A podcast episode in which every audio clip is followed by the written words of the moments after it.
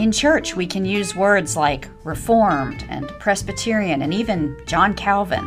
It can be confusing and leave us asking, Presby who? In these six sessions, we will consider six of the main beliefs of Presbyterian faith and why they matter.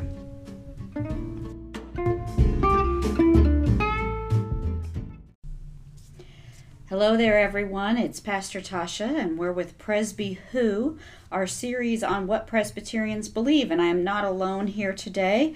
Uh, who else is in this room? It's Phil Blackburn. Yes, it is us together, and we are moving on to a topic that is not of this world, actually. Um, we're talking about the future life or the life to come today and what Presbyterians and Reformed people believe about it.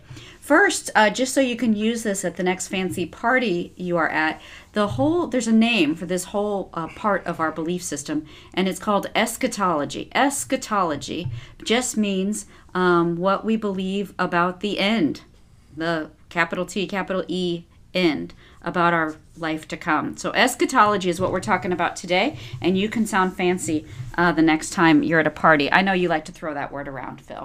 I do. I like that word. And so, just just as a as a PSA before we even get started, this will have some overlap with my conversation with Jan Steck earlier this week about mm-hmm. heaven mm-hmm. Uh, in Revelation. So there, there's going to be like we talk in we talk in that podcast about eschatology and my even a term I like even better realized eschatology. Tasha. Oh boy. Love some realized eschatology. That's for the extra fancy mm-hmm. parties. Yeah, yes. that's when you really need to impress somebody with your uh, Master of Divinity degree. Well, I think that in that podcast you talked, you focused more on the heaven, the vision of heaven we see in Revelation. Yeah, right? I would say, yeah, I think by the end, the way I wanted to say it is like heaven's vibe and Revelation. What's the vibe? It's a vibe. What's the vibe in heaven? Well, I want to start today by, you know, it's not just the book of Revelation that shows us images of heaven. It's we not? Have, yes, we have several scriptures that talk about it, and here's just one of them. It comes from Micah chapter 4 if you want to look it up and look at it further. But here's just a little bit of it. Um, in that chapter, it writes, Come, let us go up to the mountain of the Lord, to the house of the God of Jacob. Out of Zion shall go forth instruction and the word of the Lord from Jerusalem. He will judge between many peoples, arbitrate between strong nations. They shall beat their swords into plowshares, their spears into pruning hooks. Nation shall not lift up sword against nation, neither shall they learn war any more. And then it ends, those verses end with, and no one shall make them afraid. And so it's this beautiful image that we have of heaven. In this case, it's called the mountain of the Lord. Um, that we're going to know we're in heaven um, if God's instruction is going out. We're going to know we're in heaven um, if He's judging between peoples. We're going to know we're in heaven if there's no need for swords anymore, if there's no needs for anybody to be afraid anymore. This is a vision of heaven that we get from the scriptures, which I want to point out a couple of these because it's kind of different from the image we get from Hallmark cards or or from you know Touched by an Angel, uh, that old series. Uh, I don't know if any of you watched it. So what we get in Scripture is a little bit different, maybe than some of those things. This is not necessarily talking about an otherworldly place. It's just a it's just this place redeemed. Yes, um, is heaven. And we get a little bit of a version of that, its partner kind of in that Revelation passage that you guys probably talked a lot about, and that most of our listeners may have memorized that whole there's a new heaven and a new earth. And in this new heaven and new earth, God's with them, God's their light. They don't even need lamps because God's their light. Um, there's no need for crying, mm-hmm. there's no more death, um, there's no more pain because all of that has passed away. So we get that one from Revelation 21. Yep. And that's two images. Revelation is a little more otherworldly than the Micah one is, um, but still, it's like this new heaven and this new earth. Something's getting redeemed all around here, you know, and that's how we're going to know it's heaven. So, how do you think that compares with what some folks talk about as heaven? I mean, I think we've gotten uh, and and again, I feel like I've been on heaven all week uh, between Sunday school, the podcast with Jan, yeah. and now now. Um, but we've gotten pretty sloppy. If we ever had good theology around it, we don't now, mm-hmm. because we get things at a funeral like, well. I'm sure old Bob's up there with a cold one with his fishing pole in the lake, Yeah, sitting on a cloud. sitting on a cloud, or like I'm sure so and so is watching over me.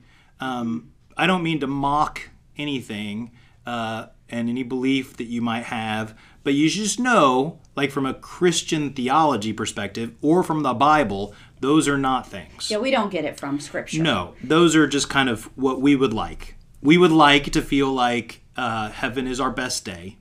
You know, well, what's our best day? And that's kind of what we make heaven. And then we would also like to think that the person whom we love that isn't here is somehow still directly communing with us. Um, And if they are, if they aren't, that is separate from Mm-hmm. our beliefs about the next life. yes, Uh, we don't get any evidence of that um, in Scripture. no, Um, there's some great i think things to refer people to that capture more like first of all heaven's about communing with god fully Yes. with god Yes. uh, it's not about you know getting the gang back together Um, yes, it's it's almost. I think sometimes that Jordan River image is Mm-hmm. actually a, a really good image, like crossing the Jordan sort of idea is an old Christian Mm-hmm. image. Um, but that whole idea is like coming home. yes And so heaven is coming home. Yeah. But it's coming home to the one who created you. yes It's coming home to God yes um, and being reunited and at one with Him. yes and so you know there's there's good images of this throughout popular culture i think we've talked a lot about um, cs lewis's book the great divorce is a really good image i think uh, that's evocative of what i think is a more kind of christian understanding of hope um, and the role we play in that. There's a great movie by a man named terrence malick called the tree of life um, which is not for everybody. It's a bit odd Neither is the Great Divorce. Neither is the Great way. Divorce. Uh, Yeah. But there's really beautiful scenes in Malick that he never, in that movie, that never are named the resurrection, but that's what they are.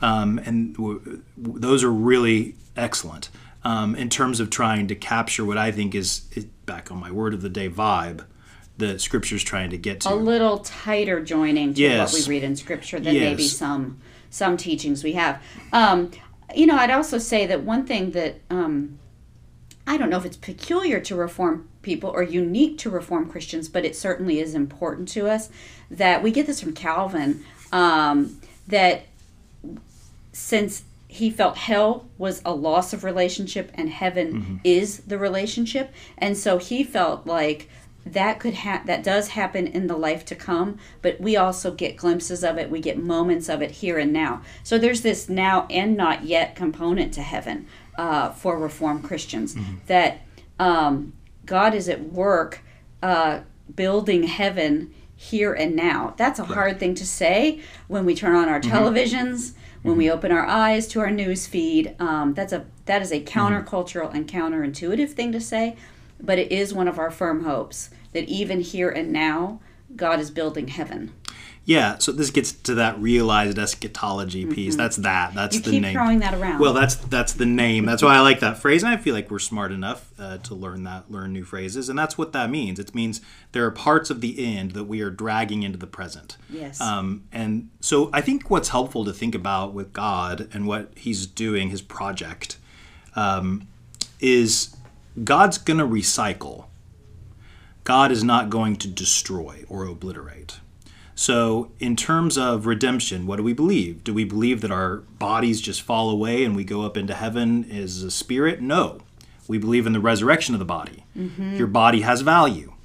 When we think of the end, do we think of leaving earth behind and going up to heaven? No. We think of a new heaven and a new earth and a new Jerusalem and this great coming together mm-hmm. of all aspects of creation. So God takes the things that are some of the most limiting our bodies, our world, uh, and redeems those things. So God's not interested in separating us from here. God's interest is in fulfilling what's here. I love how you say it's God's project because that is great. There's no waste.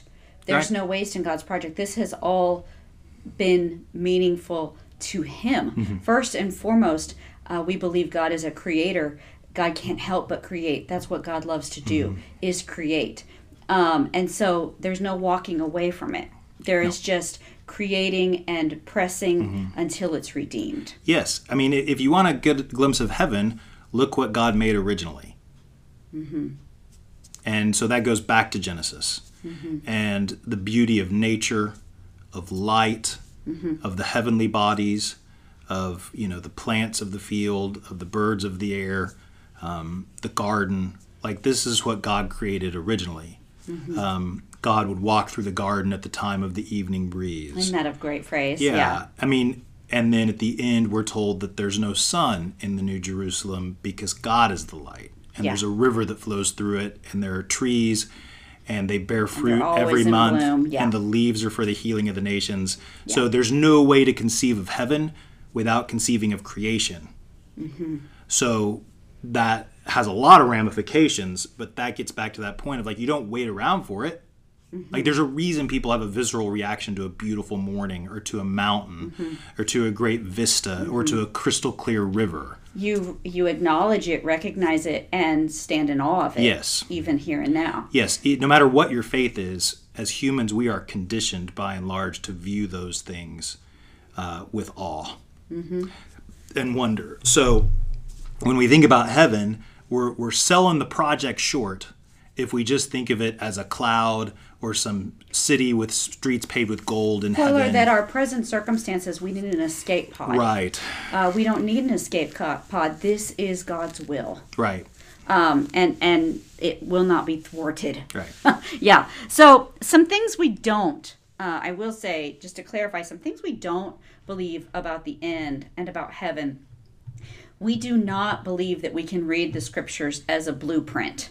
Um, and if we could just figure out every line of language, we would have the chronology down, we'd have the timeline down, and we could match it up to like events in the newspaper, right? We don't believe that that's how scripture works. We don't believe that's the message that things like the book of Daniel or the book of uh, Thessalonians or the book of Revelation are trying to say. We believe they are revealing visions, um, but we don't believe they're revealing blueprints. And so we don't really have interest in that. Um, if people want to read books uh, that talk about, well, this is how we know it's the end, that's fine. Read it uh, for.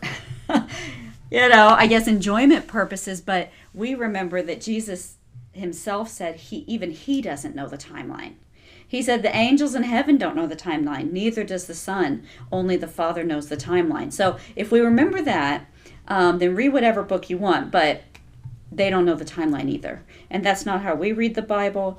Um, and we also believe that what we find in Scripture is that we don't need to be anxious about the end. We don't need to be anxious about the life to come, um, which I think should lead us to come, some of the things we do uh, believe about the end and about heaven. There's kind of three basic things. I'll just say them, Phil, and then let's talk about them.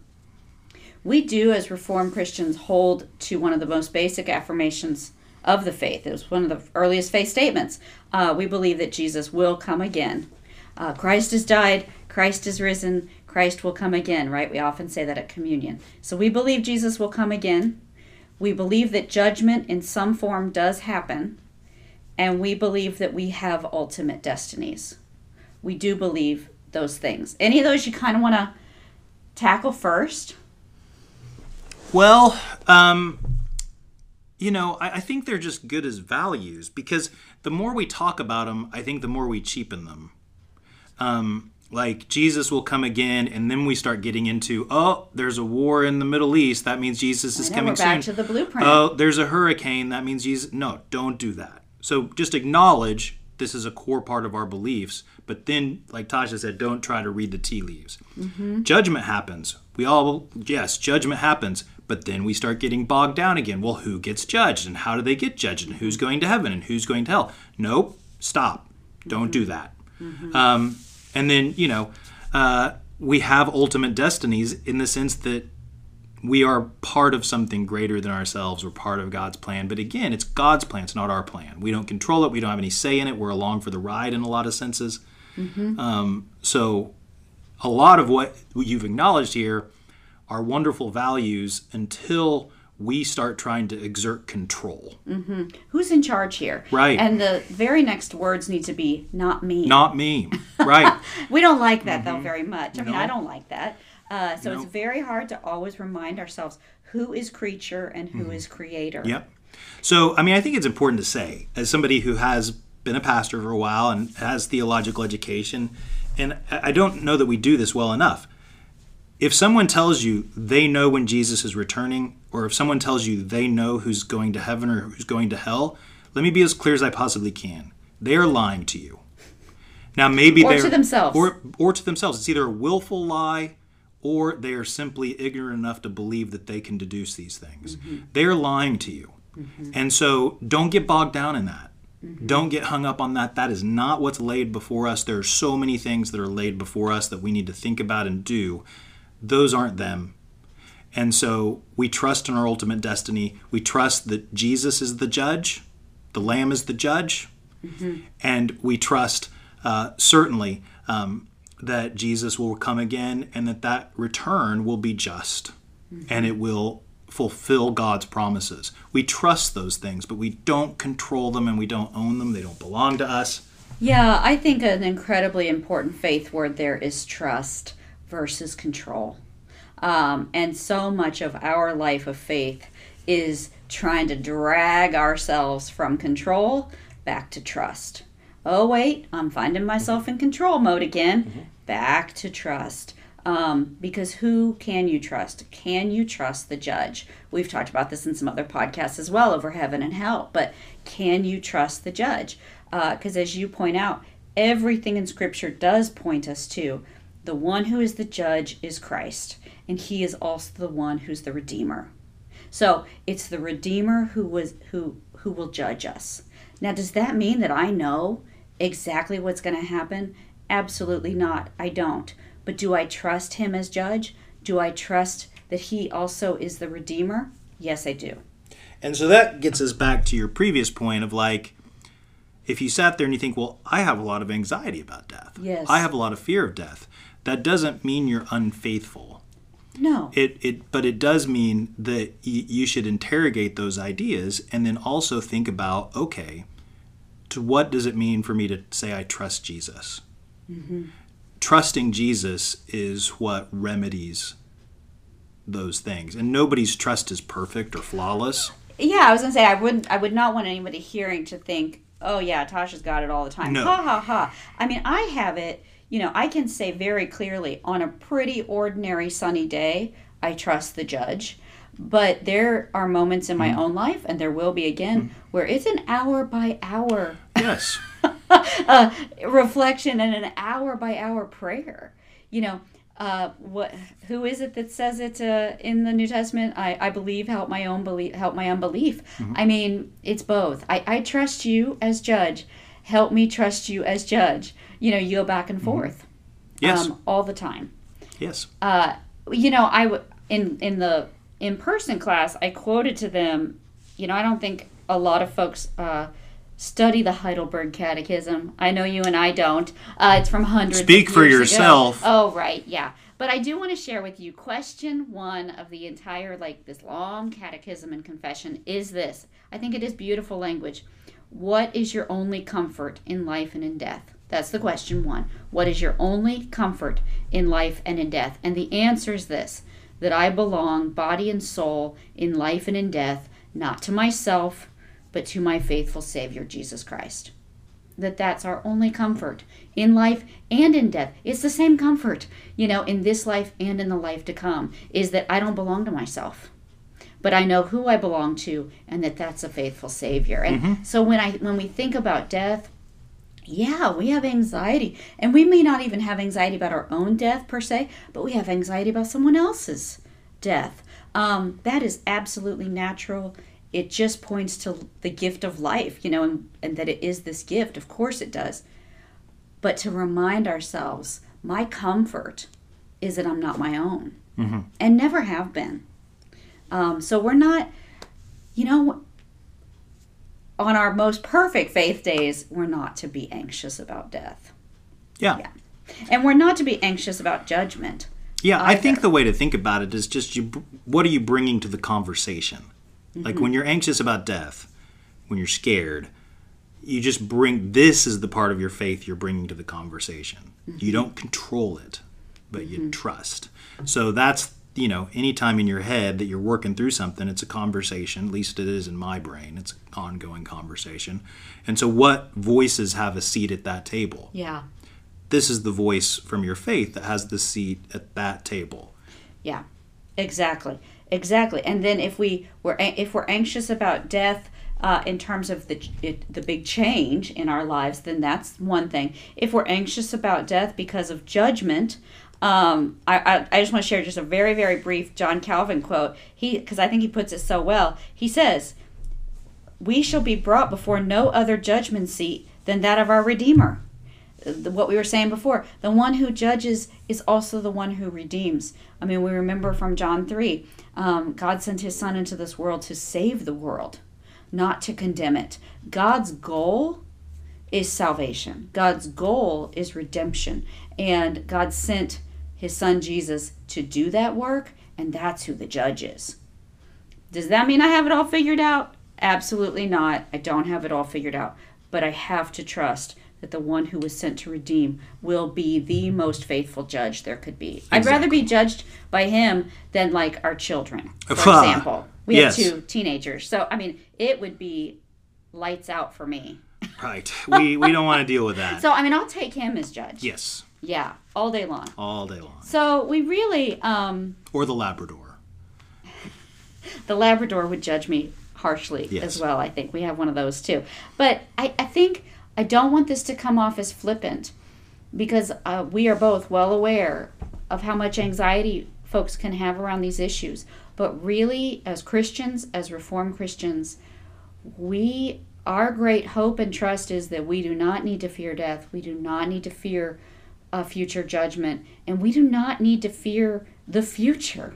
Um, that as you mentioned, this whole like tugging um, toward like like that what was that that realized eschatology, right? There's already parts here that are tugging us toward God's will being done.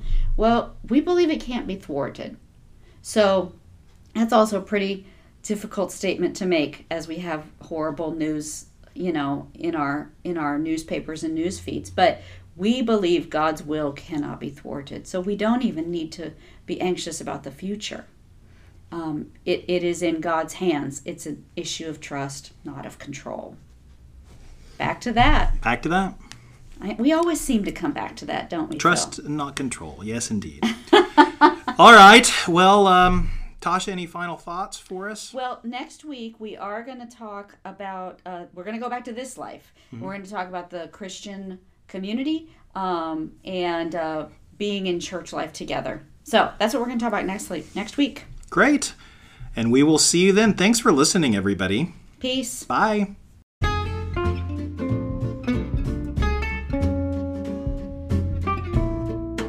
Thanks for listening to Presby Who on the One Pres Pod with me, Phil Blackburn, and my co pilot, Tasha Blackburn. Be sure to like and review this podcast wherever you've received it and share it with your friends. Thanks for listening. Until next time, peace.